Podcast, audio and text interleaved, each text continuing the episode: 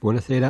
Abbiamo scelto di invitare Antonio Biasucci perché eh, dal 20 maggio si sono aperte eh, due eh, nuove mostre del, eh, di Antonio Biasucci. La prima al Museo Archeologico Nazionale di Napoli intitolata Codex, che f- dura fino al 18 luglio 2016, ma Codex è anche affiancata da un'installazione permanente all'interno de- di uno spazio dell'archivio storico del Banco di Napoli e prende ehm, titolo Moltitudini palazzo dove è ospitata appunto moltitudine, un vecchio palazzo cinquecentesco, Palazzo Ricca, Palazzo Ricca eh, situato proprio in quello che era il ventre, eh, il ventre, di Napoli. Sono due mostre eh, speculari tra loro per quanto oh, affrontano un oggetto in particolare, che sono gli incartamenti conservati nell'archivio storico del Banco di Napoli, ma vengono declinati gli stessi oggetti, le stesse visioni in maniera abbastanza diversa. Io comincerei a uh, chiedere ad Antonio Biasucci di descrivere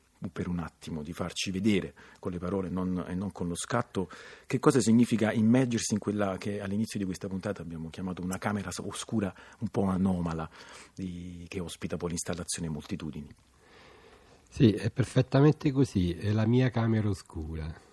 La mia camera oscura nel senso che eh, ho, ho cercato di portare all'interno di una di, un, di, un, di, una delle 330 stanze del, dell'archivio storico del Banco di Napoli, la, quello che accade nel, solitamente nella, che, o perlomeno è accaduto in questi anni nella mia camera oscura, avendo io stesso stampato per tanti anni le fotografie. Infatti le immagini si presentano con quella lentezza che è tipica del, dell'immagine che appunto metti nel, nel, nello sviluppo e appare lentamente. È quasi un, lo stesso identico tempo di apparizione. Sì, il ritmo, il ritmo che si ha nel, nell'entrare e nel fruire di queste immagini mutevoli che si sostituiscono l'una con l'altra in un, in un ordine anche eh, abbastanza non casuale. Dei, appunto, che tipo di soggetti vengono, vengono mostrati al, mm. allo spettatore? Lì eh, io è come se sovrapponessi il mio archivio, o perlomeno una parte del mio archivio, all'archivio che è conservato in quella stanza. Quindi in realtà diventa, diventano i soggetti che io ho, ho, proiettato, che sono per lo più eh, dei dormienti, dei volti di dormienti sia nordafricani ma anche europei, quindi una moltitudine di persone di tutte le razze, insieme a dei pani e a dei crani che nel loro consumarsi diventano delle forme che hanno a che vedere con l'esistenza primaria, diventano dei molluschi, delle, degli animali marini.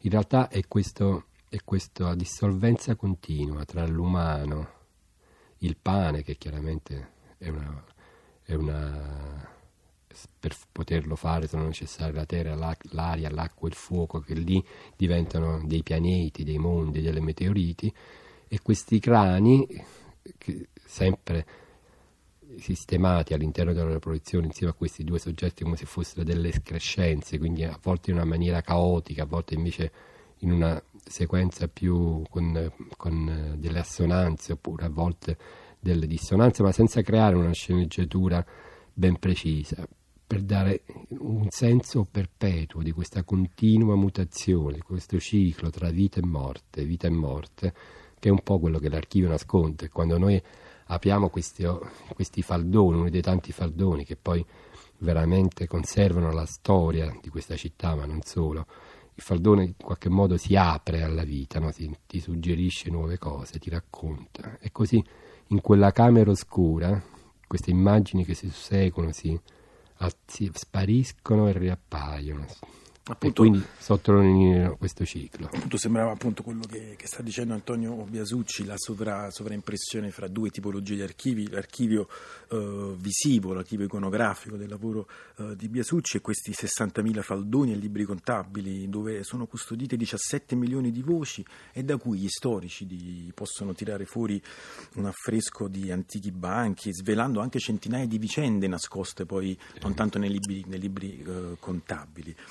La cosa che eh, rende particolare anche Moltitudini, appunto che occupa una delle 330 stanze dell'archivio ed è eh, definita appunto nella, nella, presentazione, che è all'interno di questo progetto più ampio della Fondazione Banco di Napoli, Carta Storia, a cui vediamo nello stesso palazzo anche ospitare una, una installazione multimediale che eh, cerca di raccontare attraverso l'uso del sonoro, del visivo, quello che è la vita all'interno di un archivio, quello che cosa è conservato. Però ehm, la cosa che viene ehm, come dire, da chiedere da interessante Antonio Biasucci è come si arriva all'idea di eh, gestire, di occupare una stanza, eh, qual è il procedimento appunto artistico, un po' compositivo che, che ti ha fatto poi arrivare alla, a lavorare non solo con le immagini, non solo con i faldoni, ma a immaginarti uno spazio, appunto uno spazio nel buio, uno spazio, eh, se vogliamo, molto intimo, che ricordo è anche eh, attraversato da, una, da un, ecco, chiamiamolo commento sonoro, certo, molto di, delicato. Di sì.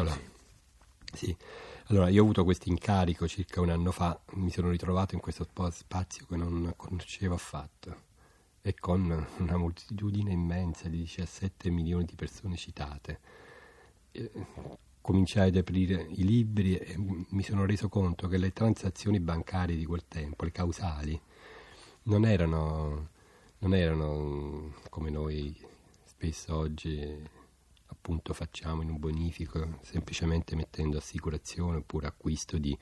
Lì è, la transazione era una vera e propria storia, lunga, con molti riferimenti, per cui mi resi conto che anche l'interno, ciò che questi fardoni contenevano, erano, era, rappresentava la memoria e la storia, in qualche modo mi sovrastava, come dire. Io sono andato a scegliermi una piccola parte da fotografare, che è quella pelle del faldone dove ci sono questi numeri, per costruire una sorta di città di carta. E poi lavorando moltissimo sulla, sulle, sulle stratific- stratificazioni che si creano dal momento in cui ogni foglio è sull'altro, con delle luci particolari. Infatti è il lavoro che paradossalmente più mi fa ricordare alla, la, mia ricerca sui vulcani, sui vulcani le stratigrafie sono onnipresenti, quando ho visto questi fardoni subito mi sono ricordato delle stratigrafie che ho visto tante in dieci anni di girare sui vulcani. In realtà la Mortitudini eh, era, è il mio lavoro, come si dice, site specific da realizzare lì.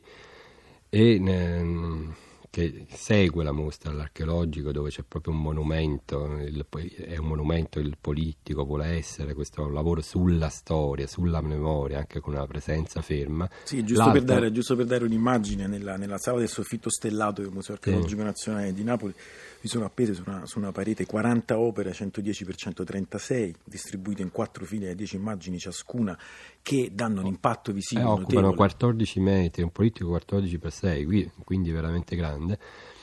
Quello che poi ho realizzato all'interno, all'interno della mia camera oscura è un andare a togliere.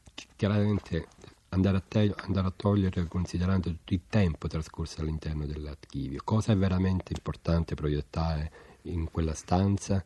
E quindi sono rimasti questi tre soggetti che parlano della vita che comprende la morte, che è l'essenza stessa dell'archivio.